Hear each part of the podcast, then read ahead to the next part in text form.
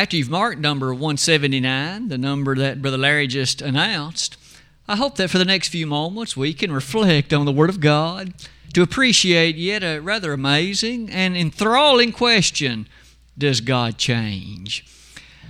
As I lead into that lesson, I would like to take just a moment and express again words of appreciation to those men. Brother Andrew on the one hand and Brother Joe on the other. They delivered the lessons last Sunday, did a splendid job teaching the truth so directly and yet in such love and plainness. Aren't we blessed and thankful here at Pippin to have men like them who can preach in such direct and lovely ways and encouraging ways, and above all else, such truthful ways. Inasmuch as we're thankful for those things, I again would like to at least ask you, does God change? I realize that you and I might offer a number of thoughts as we start this particular lesson. I'm going to begin it like this. Isn't it true the Word of God shares with us in direct ways a number of attributes and characteristics and features of God? You'll notice on that slide, you and I know well, 1 John 4:8, God is love. Love is of God. And therefore, whenever you and I appreciate it, either in the life of someone else or we ourselves, it's a manifestation of ultimately what God is. But beyond that, in Deuteronomy 32:4, this God that you and I serve, He is a God of truth. That is His nature. He cannot lie, Titus 1 verse 2. There is nothing in His nature that permits Him to associate with that which is evil, that which is ungodly. Furthermore, for those reasons, He's just. Justice is part of what He is all about. Look at the second row of attributes, if you would, please. He is also a God of mercy, Ephesians 2 verse 4. Notice, as Paul addressed that letter to the Ephesian congregation, he directly asserted that God of mercy, mercy again, is what He is all about. Not only that, what about 1 Peter 5:10? He is there called the God of grace. You and I have often reflected upon and thought about grace, but let's quickly close our slide by noting this one. He always does what's right.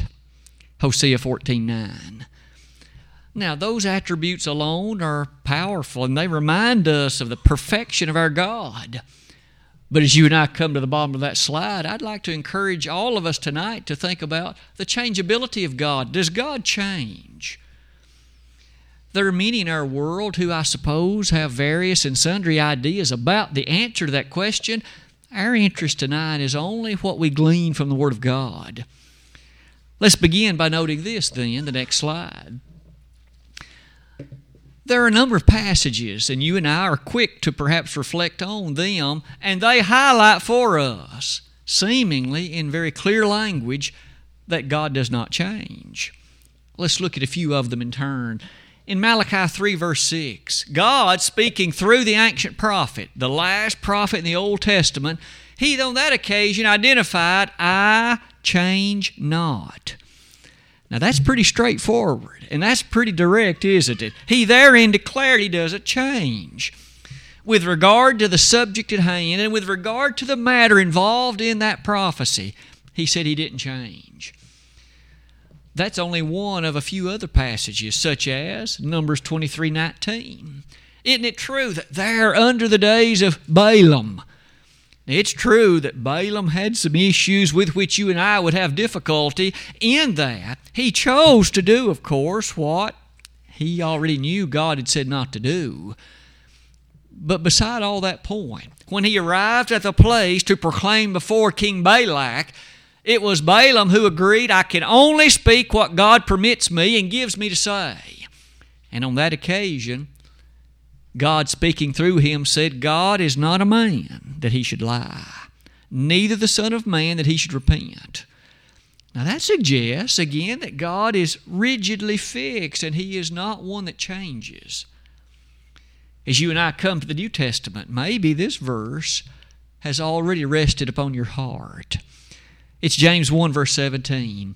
Every good gift and every perfect gift is from above, and cometh down from the Father of lights. And note this, with whom is no variation, neither shadow of turning. I have asked you to notice the definition of those words, the Greek word that was there present in the original text. That phrase, no variation, no shadow of turning. Consider the first part first. No variation, that word literally means no change. So there's no change in some aspect with God. And furthermore, no variation whatsoever. In particular, it's identified. You and I know that in the ancient era, you would use a sundial or some particular object, and its shadow would give you information about what time of day it was. The writer of James says, there's no shadow cast by turning. The shadow never changes. With God, it's rigid, it's fixed. So all of that leads us perhaps to note this. Isn't it true then that these verses characterize for us the great God that we serve is one that doesn't change? That prepares us for the next slide. This one may be the more troubling. Does it then appear that there are other verses in the Word of God that seemingly share a different story, that is to say, a different message, as if by some means God does change? Let's look at a few of them just so that we're in agreement to that appreciation for the Word of God. In Exodus 32, verse number 14, this rather interesting statement is found. Exodus 32, verse number 14. There in that scene, after Moses had come down from Mount Sinai and the people were dancing around the golden calf and doing what they ought not have been doing, this verse says, "And the Lord repented of the evil which he thought to do unto his people." So that seemingly suggests, doesn't it, that God had an intent to do something evil, but then he changed his mind and didn't do it. That seems to suggest God does change. Look at another one. In 1 Chronicles 21, verse 15. Much later in the Old Testament, but nonetheless a rather interesting scene. This one's in the days of King David. In verse 15 of that chapter, the inspired writer makes this observation. "And God sent an angel unto Jerusalem to destroy it. And as he was destroying, the Lord beheld, and he repented him of the evil, and said to the angel that destroyed, It is enough. Stay now thine hand. And the angel of the Lord stood by the threshing floor of Ornan the Jebusite." This destruction of Jerusalem that on that occasion was being brought about, God apparently changed his mind and gave that angel some new instructions. Stop this. In what sense did God change his mind? Let's look at another one. You may notice in Jeremiah 26, verse 13, in the days of that prophet Jeremiah, I'm sure each of us can find this particular passage of extreme interest.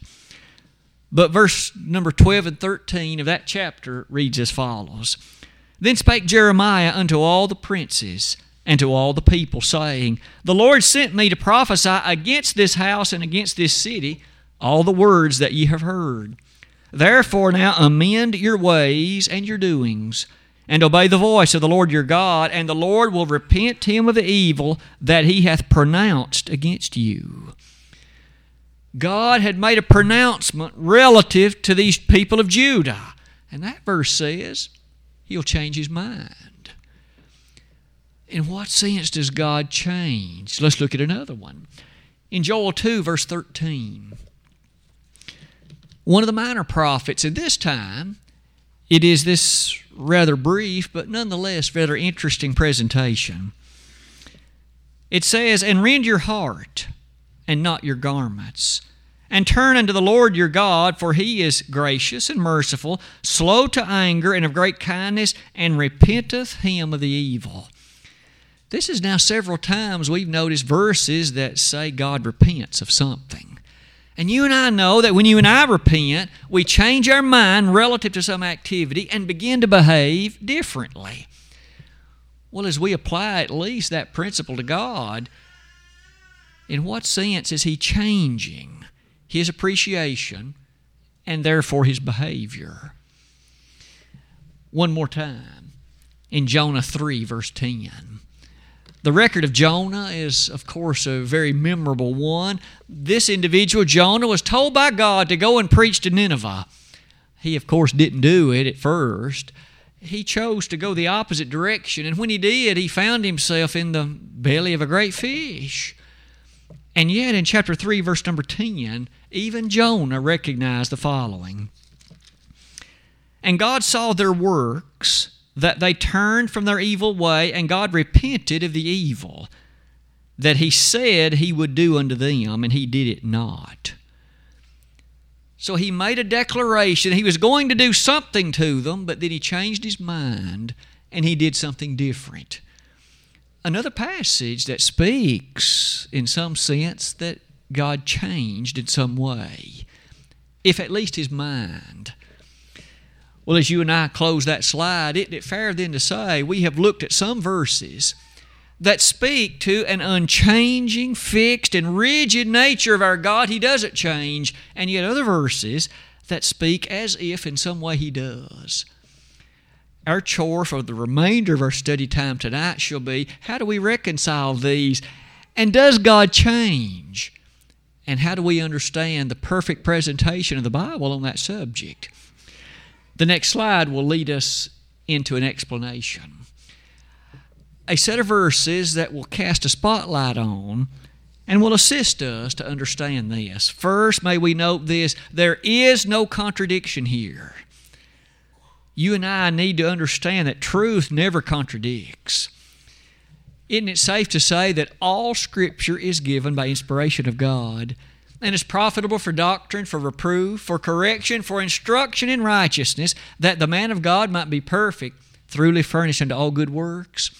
If it's the case, then, that this Word is thoroughly capable of making one acceptable before God, then we understand that the God who penned it and the God who authored it, if He's perfect truth, He can't contradict Himself.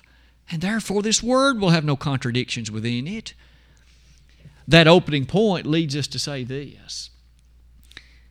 Those verses we noted earlier that testified that God does not change, let's solidify in our heart the following set of ideas. In regard to the basic essence, in regard to the basic nature, in regard to the basic being that is God, He does not change. And by that I mean, He is always true, and He's always right. And so that means there's never a time that He has an initial inclination for something that's wrong and then changes His mind. That would not be befitting of God. He's always right. I would call your attention to verses like 1 Timothy 2, verse 4. As Paul wrote that letter we know as 1 Timothy, he said, speaking of God, he would have all men to be saved and to come unto a knowledge of the truth. God wants individuals to come to know the salvation that He offers. What's more, in 2 Peter 3, verse 9, the Lord is not slack concerning His promise, as some men count slackness, but is long-suffering to usward, not willing that any should perish, but that all should come to repentance. God has this keen desire for one and all to know Him, to appreciate Him, to obey Him. And His testimony to that fact was made in a declarative and unchanging way at the cross. Nothing that humans can ever do can change what happened at the cross. It's not as if that's something yet in the future. It has already happened, and what happened indeed took place. Wicked men, by cruel hands, put to death the sinless Savior. Wicked men, motivated by cruel and very difficult matters, brought about the death of the only perfect one who ever has lived. And in so doing, they did it in such a heinous way, such an agonizing way, such a humiliating and excruciating way. That can never change. And yet through it all, the great love of God is testified and borne out in that way. But God commendeth His love toward us in that while we were yet sinners, Christ died for us, Romans 5, verse 8. to those things we might now note this. That God of heaven that you and I appreciate, He has a will. That is to say, that which He wishes, and it is His desire to be accomplished. And it shall always be. Consider this with me in Ezekiel 24, verse 14. In the heart of that book, Ezekiel 24, verse number 14, God, speaking through the prophet Ezekiel, phrased it and stated it like this. I, the Lord, have spoken it. It shall come to pass. Did you hear that with me? I, He said, have spoken it. It shall come to pass, and I will do it. I will not go back, neither will I spare, neither will I repent, according to thy ways, and according to thy doings shall they judge thee, saith the Lord God. So isn't it true that God there through Ezekiel testified, what I have decreed as my will, it shall come to pass. Humanity may fight against it. Humanity may, in fact, have a motivation that leads them to do and say what is not in accordance to my will, but my will shall be accomplished. It is with that in mind, could I invite you to note this. This statement of the will of God, I have made it in the following way.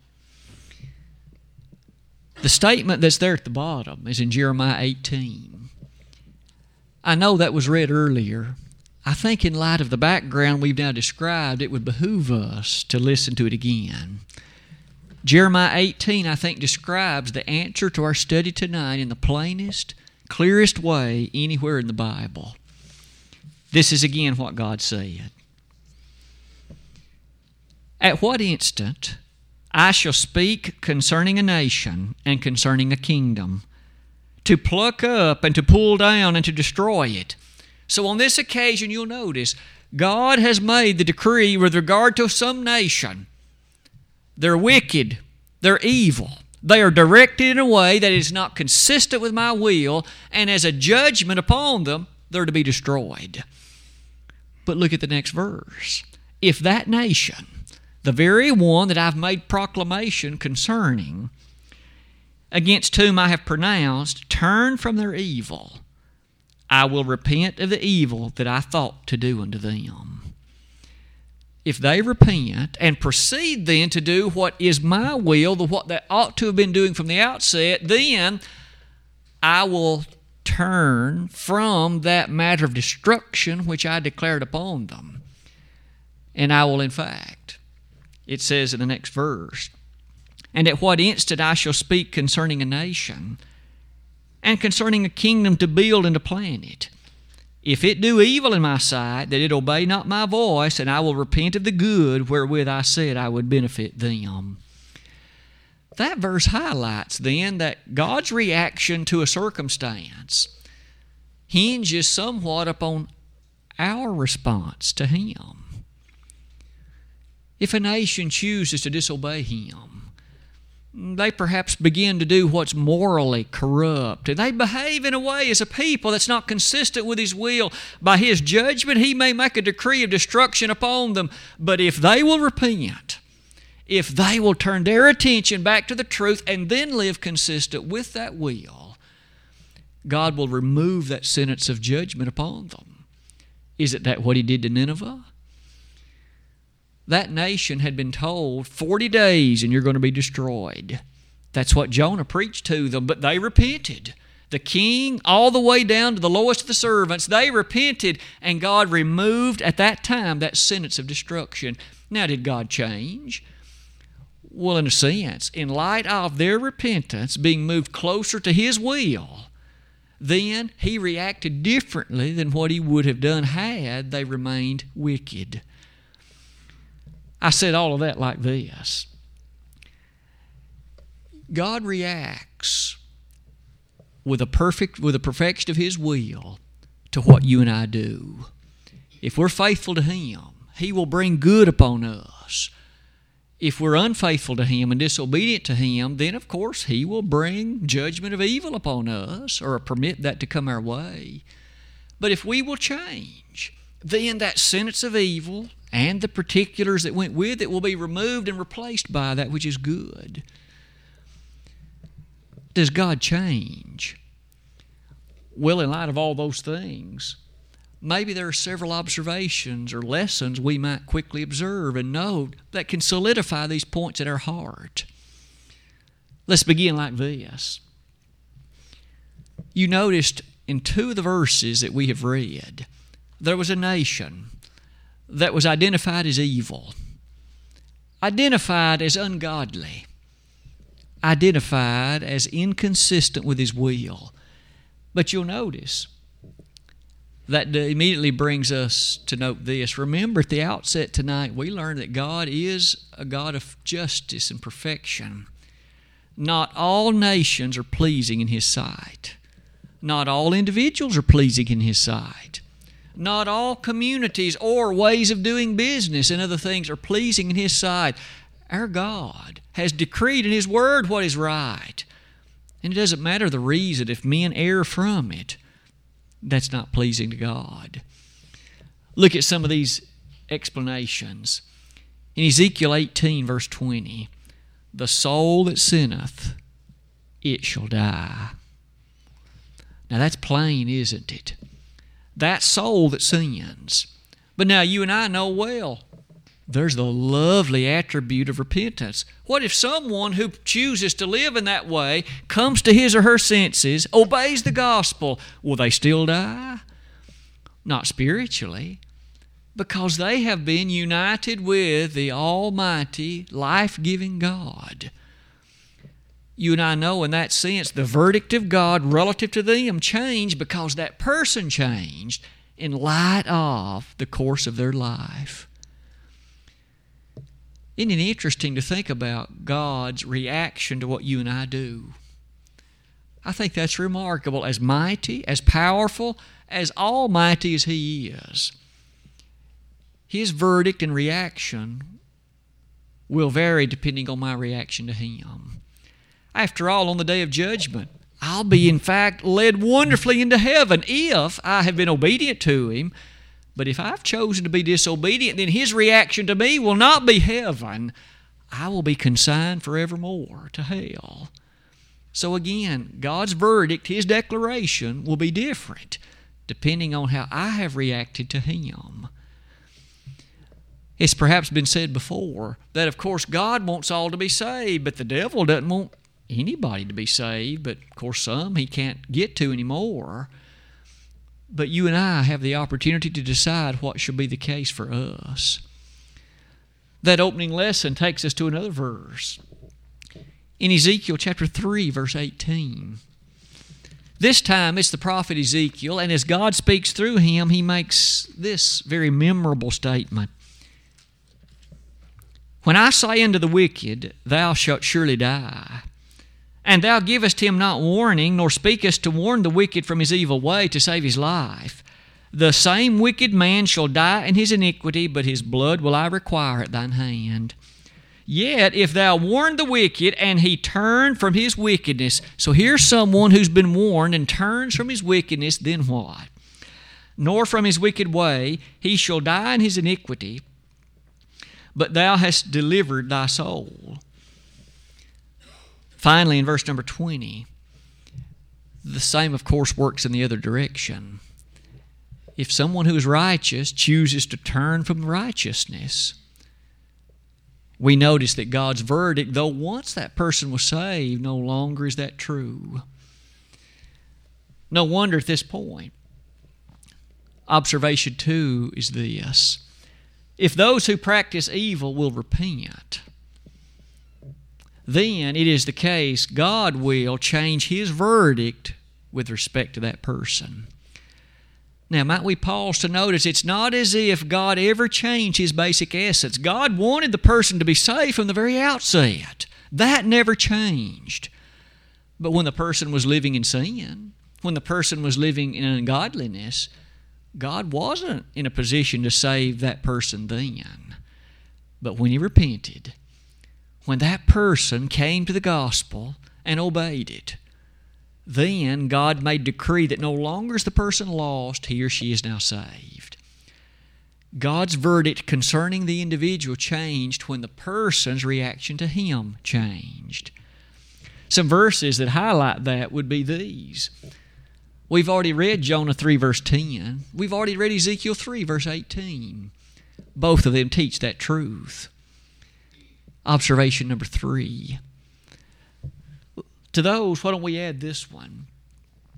Suppose there's an individual who is convicted of God and who does what's noble and godly and right, but then turns from it. Isn't it true these same verses declare that God's verdict concerning that individual has now changed? That person once was saved, but no more. Some verses that highlight that. This verse number 18 of Jeremiah 18. Could I invite you to note that passage again? Then said they, "Come and let us devise devices against Jeremiah. For the law shall not perish from the priest, nor counsel from the wise, nor the word from the prophet. Come and let us smite him with the tongue, and let us not give heed to any of his words." Here were people who at one time had known the Word of God, but you'll notice now they wanted to, in fact, put to death Jeremiah because they didn't like what he preached. Their reaction to God had changed. Now God's sentence of destruction was upon them. It is for all those reasons we come to the fourth and final observation. There are some in our world today who continue to preach very strongly that once an individual has been saved, regardless what happens in the particulars of that person's life thereafter, that person remains saved. But obviously, that does not seemingly harmonize with what we have read so far tonight. Several times God has said that individual that's godly, if that person turns from godliness and proceeds to do what is filled with iniquity, then I will turn my verdict from salvation to destruction. The Bible doesn't teach once saved, always saved. In fact, perhaps 2 Peter 2 says it like this in the strongest language of the New Testament. 2 Peter 2, we'll begin reading in verse 18. "For when they speak great swelling words of vanity, they allure through the lust of the flesh, through much wantonness, those that were clean escaped from them who live in error. While they promise them liberty, they themselves are the servants of corruption.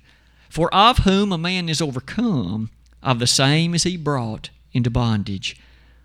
For if after they have escaped the pollutions of the world, through the knowledge of the Lord and Savior Jesus Christ, they are again entangled therein and overcome, the latter end with them is worse than the beginning."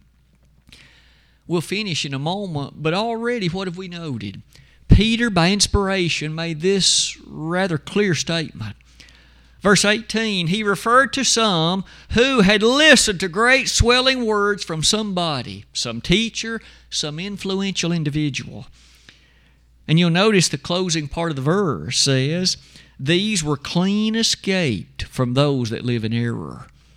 That is to say, they had already begun to live in a way that was no longer encumbered with evil or ungodliness. They had escaped from those things. Verse 20 said, "For if after they have escaped the pollutions of the world," the individuals of whom Peter spoke had escaped the world's pollutions. They no longer were in the clutches of the devil. They no longer were living in a way following his dictates and his will and appreciation. They had escaped. But then it says this, "They are again entangled and overcome." What they had come out of, they again are entangled in. They become enticed by it. They fall back into some sins of this world. And you'll notice verse 20 closes by saying, "The latter end with them is worse than the beginning." These individuals were lost at first, but then they had obeyed the gospel. They come to know the truth and were saved, but now they have fallen back into this placement, this place of iniquity. And the inspired writer declared they are now in a worse condition than they had been before. Notice now the last two verses.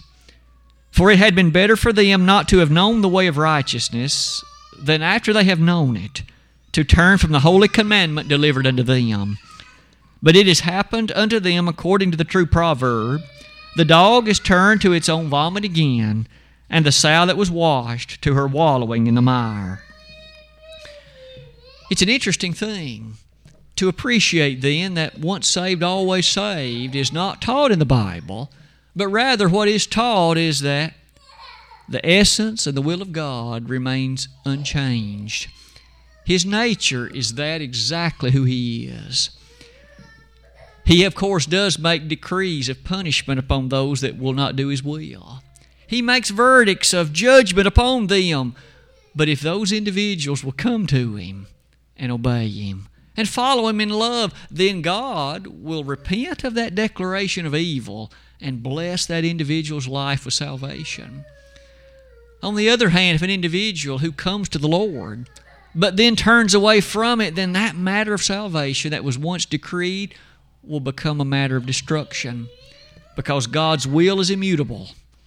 He will always do that which is consistent with His will. And it is His will, of course, that you and I would come to know what He has declared for us. Does God change? We've studied, of course, a number of features of that tonight. In His essence, the answer is no. But will He change His declaration concerning what is your life and mine depending on how we react? Oh, yes. In fact, that's taught all throughout the Bible, isn't it? It's no wonder then that Jesus issued what we call that marvelous Great Commission. Go into all the world and preach the gospel to every creature. Well, why so? Because God wants to change from a verdict of destruction to a verdict of salvation. He wants men to come to know the truth and obey it. It might be tonight that there's someone in this audience who perhaps upon thought about this nature of God, you too have been led to appreciate that God does want you to be saved. But so far you haven't lived in a way that pleases Him. You've lived in a way that, quite frankly, is inconsistent with the Word of God. Maybe as a Christian that you once were, you have lost that fervor, you've lost that zeal, and you've begun to live in a way that's brought reproach on Jesus. Tonight, we'd like to invite you to come. The Lord would like to invite you to come. He does that throughout the Word, and He calls us by the gospel, 2 Thessalonians 2:14.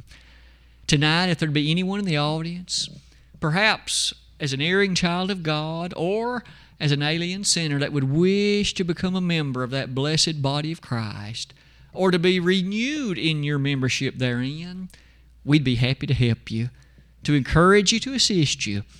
That plan of salvation demands, as an alien sinner, that you believe Jesus with all of your heart to be the Son of God, repent of the sins in your life, confess His great name, and, of course, to be baptized. If you need to take care of that tonight, what better night could there be than this? If you, though, need to be restored, we'd like to pray on your behalf. Just like we learned this morning, Job was told by God to pray on behalf of those three friends of his. Tonight, we'd pray to God on your behalf. And as long as you'll repent and confess those things, He'll forgive them, and you'll be replaced in that lovely place of faithfulness in the body of Christ. Tonight, if we could be of help to you, we want to do that and do it now while together we stand and while we sing.